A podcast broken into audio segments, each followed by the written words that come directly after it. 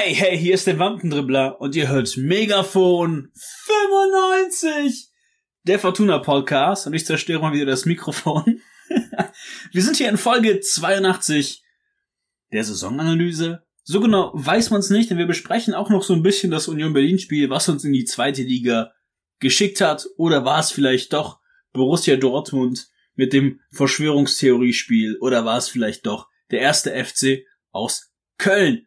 Micha, äh, ich begrüße dich und ja, ich habe keine Ahnung, wie ich jetzt zu dem Union Berlin Spiel kommen soll, weil eigentlich ist das in meinem Kopf schon so, so weit weg, dass wir da 3-0 verloren haben. Und jetzt könntest du mir sagen, ja, die Kölner sind schuld, weil die haben hoch verloren. Aber du hättest auch einfach irgendwie mal mutig sein können in dem Spiel. Und dann hättest du vielleicht auch gewonnen. Aber Fortuna hat halt meiner Meinung nach gut gespielt. Aber Union Berlin hat halt die Chancen, die sie hatten, eiskalt genutzt. Das haben wir nicht getan. Und deswegen verlieren wir verdient 3-0.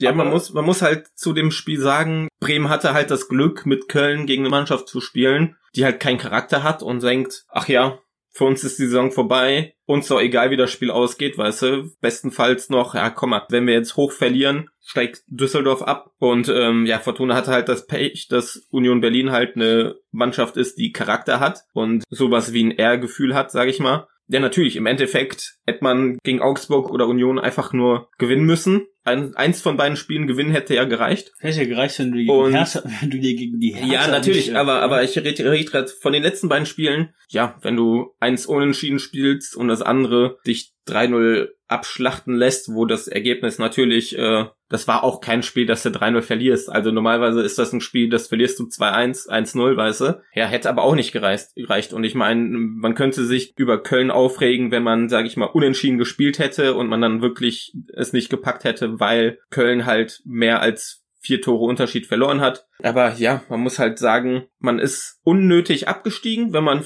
überlegt, wie Fortuna gespielt hat die Saison über. Man ist meiner Meinung nach auch abgestiegen wegen eher wegen der Hinrunde als wegen der Rückrunde. Im Endeffekt unnötig und dumm abgestiegen, aber Hättest wenn man, wenn man dann halt, sag ich mal, die Abgeklärtheit nicht hat, passiert das halt. Und ich glaube, das ist halt Fortuna-like, war ja beim letzten Mal auch schon so, dass man erst am letzten Spieltag auf den direkten Abstiegsplatz gerutscht ist. Dann halt zweite Liga nächste Saison und ähm, Dauerkarte ist verlängert. Liga ist scheißegal, äh, ich gehe trotzdem zur Fortuna. in der Hinrunde hat man halt ja auch Spiele verloren. In der Rückrunde hat man halt die Spiele dann irgendwie auf Unentschieden gehalten. Ist jetzt auch nur ein äh, Tropfen auf den heißen Stein, wenn ich ehrlich bin. Ähm, wir haben schon mal darüber gesprochen, dass Uwe Röster nicht schuld an dem Abstieg ist. Ähm, Friedhelm Funkel ist äh, auch, ich will nicht sagen, er ist schuld an dem Abstieg, das ist irgendwie falsch. Aber Friedhelm Funkel hat halt das äh, Problem gehabt, dass unter ihm die Mannschaft halt ähm, jetzt zerbrochen ist und praktisch Uwe Röster dann am Ende mit den Scherben, die übrig blieben, irgendwie versuchen musste, da wieder eine Flasche draus zu kitten. So, Micha, wollen wir einfach mal die Saison kurz zusammenfassen. Du hast schon gesagt, der Abstieg war nicht gerecht. Schlüsselspiele für mich war zum Beispiel ein Spiel, das hatten wir hier besprochen. Hört gerne nochmal in die Podcast-Folge rein vom neunten Spieltag, wo wir 0 zu 2 in Paderborn verlieren und dort einfach einen Angsthasen-Fußball spielen, mit einer Fünferkette, kein Kampf. Ich glaube, wir haben in der Podcast-Folge auch gesagt, ja, so haben wir früher gekickt, nachdem wir zu viel gesoffen haben in der Kreisliga. Aber du hast halt grundsätzlich so Ergebnisse bei, wo du halt sagst, oh, puh, 5-0 gegen Dortmund. Oder du kriegst halt eine richtig Klatsche bei Leipzig oder du verlierst knapp unverdient gegen, gegen Bremen. Also die Saison war einfach ziemlich krass ungünstig. Ja, das war halt zu dem Zeitpunkt, ja, gegen Paderborn hat man halt, ja, gegen den damals 18., die, glaube ich, noch kein Spiel gewonnen haben in der Saison, hat man dann irgendwie mit einer Fünferkette gespielt, so nach dem Motto. Also wir haben, wir haben halt eine Aufstellung auf den Platz gelegt, als würden wir gegen Bayern spielen, wo ich denke, ja, gegen Paderborn musst du halt auf Sieg spielen und nicht auf, ja, wir wollen nicht verlieren, sondern musst du halt denken, ja, wir gehen halt all in. Und dann denke ich mir so, ja, wenn du halt drauf gehst und du bist vorne dabei und du hast Torchancen und am Ende lässt du dich auskontern und verlierst unglücklich 1-0, dann denke ich mir so, ja, Pech. Aber ich meine, wenn du, wenn du dich wie gegen Paderborn damals am neunten Spieltag hinten reinstellst und kein Spiel auf den Platz bringst und dann verlier, verlierst du verdient 2-0, ja, ist halt unnötig. Und ähm, ja, dann war das ja auch so 12. bis 16. Spieltag, wo man halt 4-0 gegen Bayern gespielt hat, dann 1-1 gegen Hoffenheim, 5-0 gegen Dortmund verloren hat, 3-0 gegen Leipzig verloren hat, äh, 3-0 gegen Augsburg verloren hat. Das waren halt fünf Spiele, wo man ein einziges Tor geschossen hat und man hat 16 Tore kassiert. So und das war halt in diesem Zeitpunkt ist man meiner Meinung nach hat man so das größte Minus gesetzt. Natürlich hat kann man dann sagen, ja okay, man hat gegen Bayern, Dortmund und Leipzig gespielt, so, aber man hat halt auch 3-0 gegen Augsburg verloren und das war halt, sag ich mal, tödlich. Natürlich kann sie gegen Augsburg verlieren, aber nicht so wehrlos und dann 3-0, weißt du, so Chancen uns völlig verdient 3-0 gegen Augsburg, so als wäre es halt Dortmund oder Bayern gewesen. Micha, du hast das eben schon erwähnt, so ein bisschen Diskrepanz, die spielerisch gab zwischen Friedhelm Funkel und Uwe Rösler. Friedhelm Funkel eher versucht, defensiv eine Stabilität reinzubringen, um Ergebnisse zu halten, kein Tor zu kassieren, gestichelt Konter zu setzen, was so das komplette Gegenteil ist von dem, was er letzte Saison hat spielen lassen, der ersten Fortuna-Saison, beim Wiederaufstieg. Rösler, nach der Winterpause, nach dem Trainingslager kurzfristig gekommen, half natürlich die Corona-Pause, aber er hat halt auch äh, offensiver spielen lassen. Man Fortuna versuchte das Spiel zu gestalten, versuchte Chancen zu kreieren.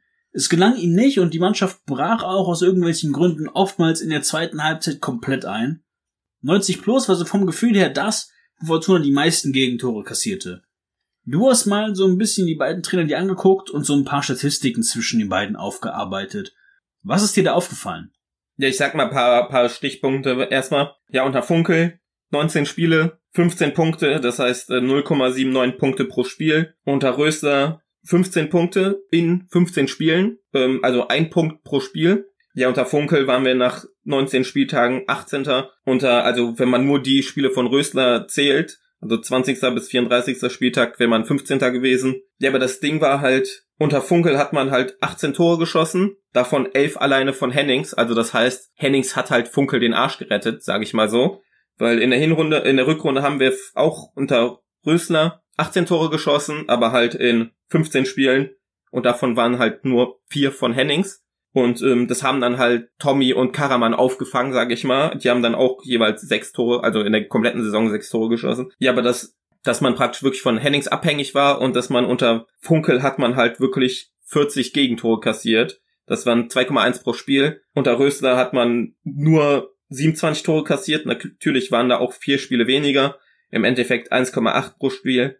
Und die Tordifferenz unter Funkel war halt minus 22 und unter Röster war halt minus 9. Und ähm, was ich meiner Meinung nach halt lustig finde, ist, unter Funkel hat man, ist man gefühlt in jedes Spiel gegangen und wollte 0-0 spielen. Also man ist immer auf, erstmal kassieren wir kein Tor und ähm, vorne hilft uns äh, Hennings sozusagen. Und unter Rösler ist man halt, hat man halt offensiver gespielt, mutiger gespielt. Und ähm, ja, wenn man überlegt, wie das halt war, so, dann hätte man ja eigentlich denken müssen, ja, unter Rösler hätte man mehr Tore kassieren müssen, weil man halt offensiver gespielt hat. Aber im Fußball ist manchmal halt auch Angriff die beste Verteidigung. Unter Rösler haben wir halt mehr Tore gemacht und ähm, ich sag mal so, wenn du 1-0 führst und der Gegner macht 1, spielst du halt 1-1. Und wenn du halt kein Tor schießt und der Gegner macht 1, verlierst du halt 1-0. Und das war halt, glaube ich, auch einer der größten Probleme, weil es, weil das waren halt unter Rösler waren es halt Spiele, die haben wir halt unentschieden gespielt. Das waren halt Spiele, die man unter Funkel meiner Meinung nach verloren hätte. Das wären Spiele, die hätte man 1-0 verloren und unter Rösler hat man dann halt 1-1 gespielt, weil man halt selber ein Tor gemacht hat.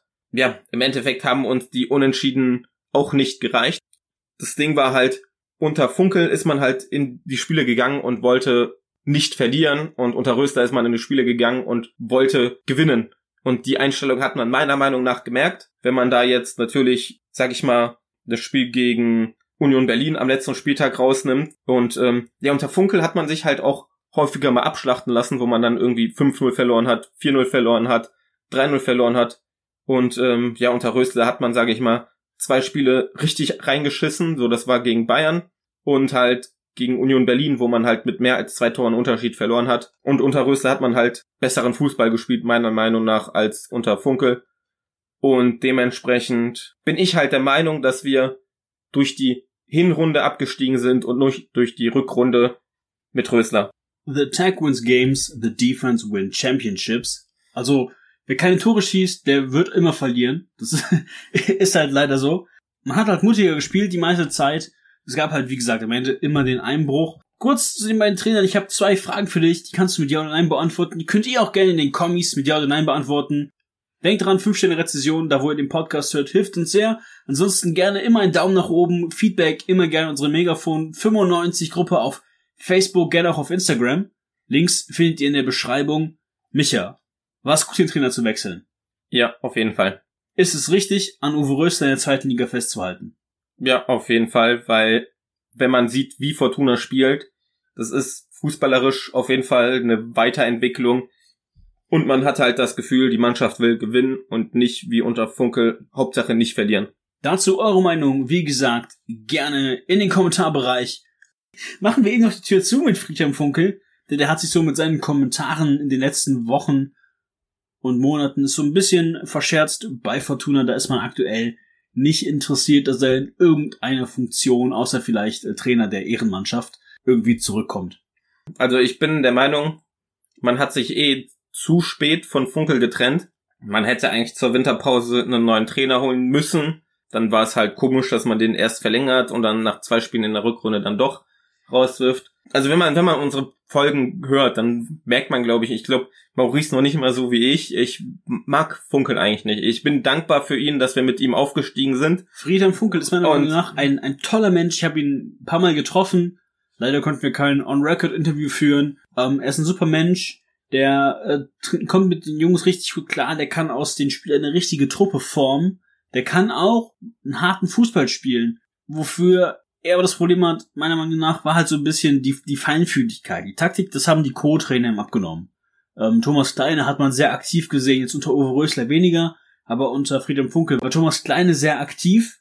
Friedhelm Funkel ist weg, der hat die Tür selbst zugemacht, bei Fortuna hat man nicht cool, was für Kommentare er abgegeben hat. Ihr könnt euch das gerne durchlesen, ihr findet das wahrscheinlich überall. Ja, ein Satz, den ich noch zu Funkel sagen wollte. Natürlich, ich bin halt dankbar, dass wir, dass er uns in die erste Liga geführt hat und ähm, ja, für die erste Ligasaison bin ich auch dankbar, obwohl Funkel dann halt wiederholt gesagt hat, als wir so offensiv gespielt haben mit Hennings, Lukebaki und Rahman, hat Funkel oft genug gesagt, ja, das ist eigentlich nicht mein Fußball, aber es läuft gerade, deswegen lasse ich die spielen und nächste Saison spielen wir wieder defensiver. Also man hat halt gemerkt, die Saison, wo wir so richtig gut waren, hat Funkel immer gesagt, ja, das ist nicht mein Fußball.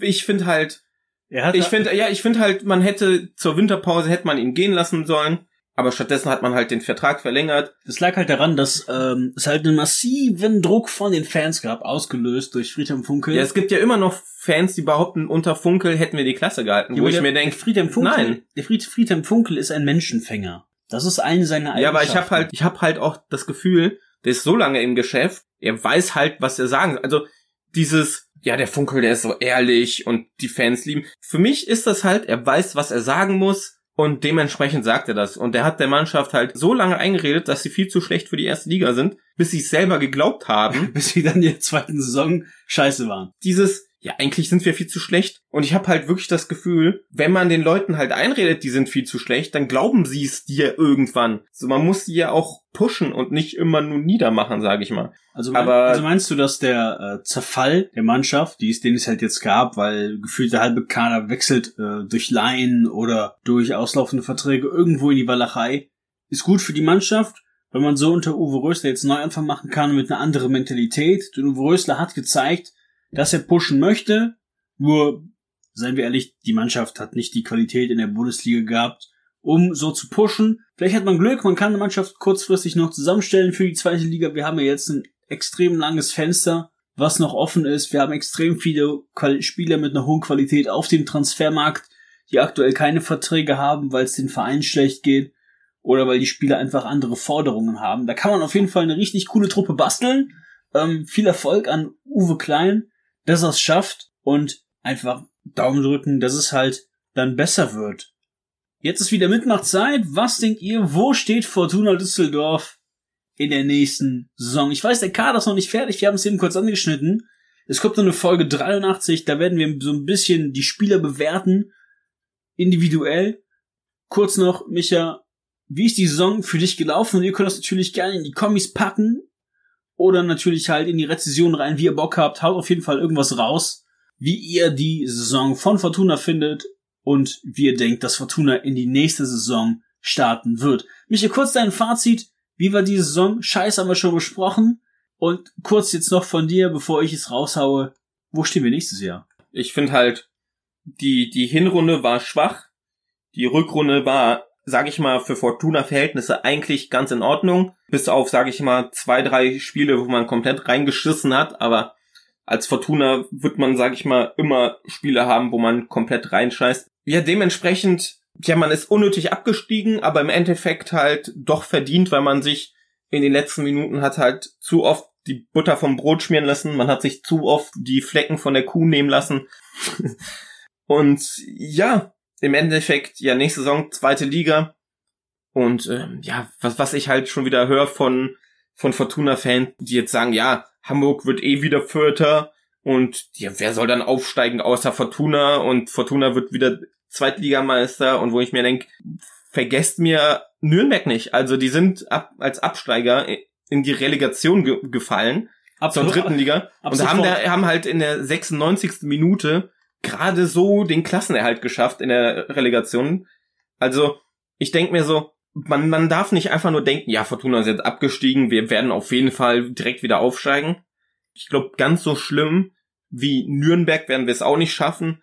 Aber ich denke, so am Ende der Saison werden wir irgendwie Sechster oder Achter. Also mein, meine Einschätzung jetzt, wo, wo wir halt noch nicht wissen, wie der Kader unbedingt nächste Saison ist, ähm, oder wer noch weggeht und wer, oder wer noch kommt. Aber so rein vom Gefühl her, ich meine, ich kenne ja meine Fortuna, glaube ich halt, dass wir am Ende irgendwie Sechster bis Zehnter werden. Und ja, also ich glaube nicht, dass wir eine der Mannschaften sind, die halt vorne wegmarschieren und wirklich dann die ersten vier Plätze unter sich ausmachen, sondern ich glaube, wir werden dann irgendwie Achter, Sechster, vielleicht Zehnter. Aber wir haben halt die Möglichkeit, nächste Saison in Ruhe was aufzubauen, um dann im zweiten Jahr in der zweiten Liga dann zu sagen, okay, wir wollen jetzt unter die ersten sechs kommen. Natürlich kann es jetzt sein, dass jetzt noch, weiß ich nicht, dass man dann Davies ausleiht und weiß ich nicht, wen bekommt, weißt du. Ich habe gehört, Messi ist unglücklich, nachdem Real die Championship gewonnen hat. Ja, aber vielleicht kommt Messi.